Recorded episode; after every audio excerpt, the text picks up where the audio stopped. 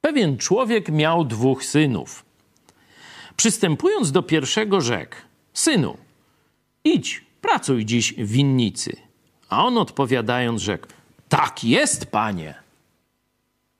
Ale nie poszedł. I przystępując do drugiego, powiedział tak samo, a on odpowiadając, rzekł: Nie chcę. Ale potem zastanowił się i poszedł. Który z tych dwóch wypełnił wolę ojcowską?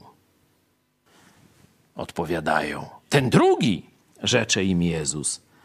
Zaprawdę powiadam wam, że celnicy i wszetecznicy wyprzedzają was do królestwa Bożego. I tak dalej, i tak dalej.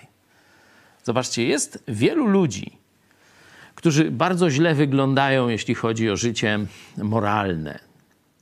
Nie bardzo są e, tacy, że tak powiem, porządni w oczach ludzi i tak dalej.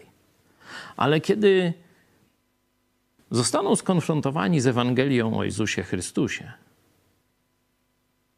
to rzucają to swoje stare życie i do Niego przychodzą po zbawienie, by Mu służyć.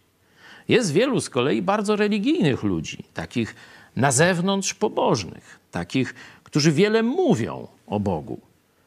Ale kiedy przychodzi do nich Ewangelia, to mówią: Nam to jest niepotrzebne. My przecież dobrze zawsze tu do, o Bogu mówimy.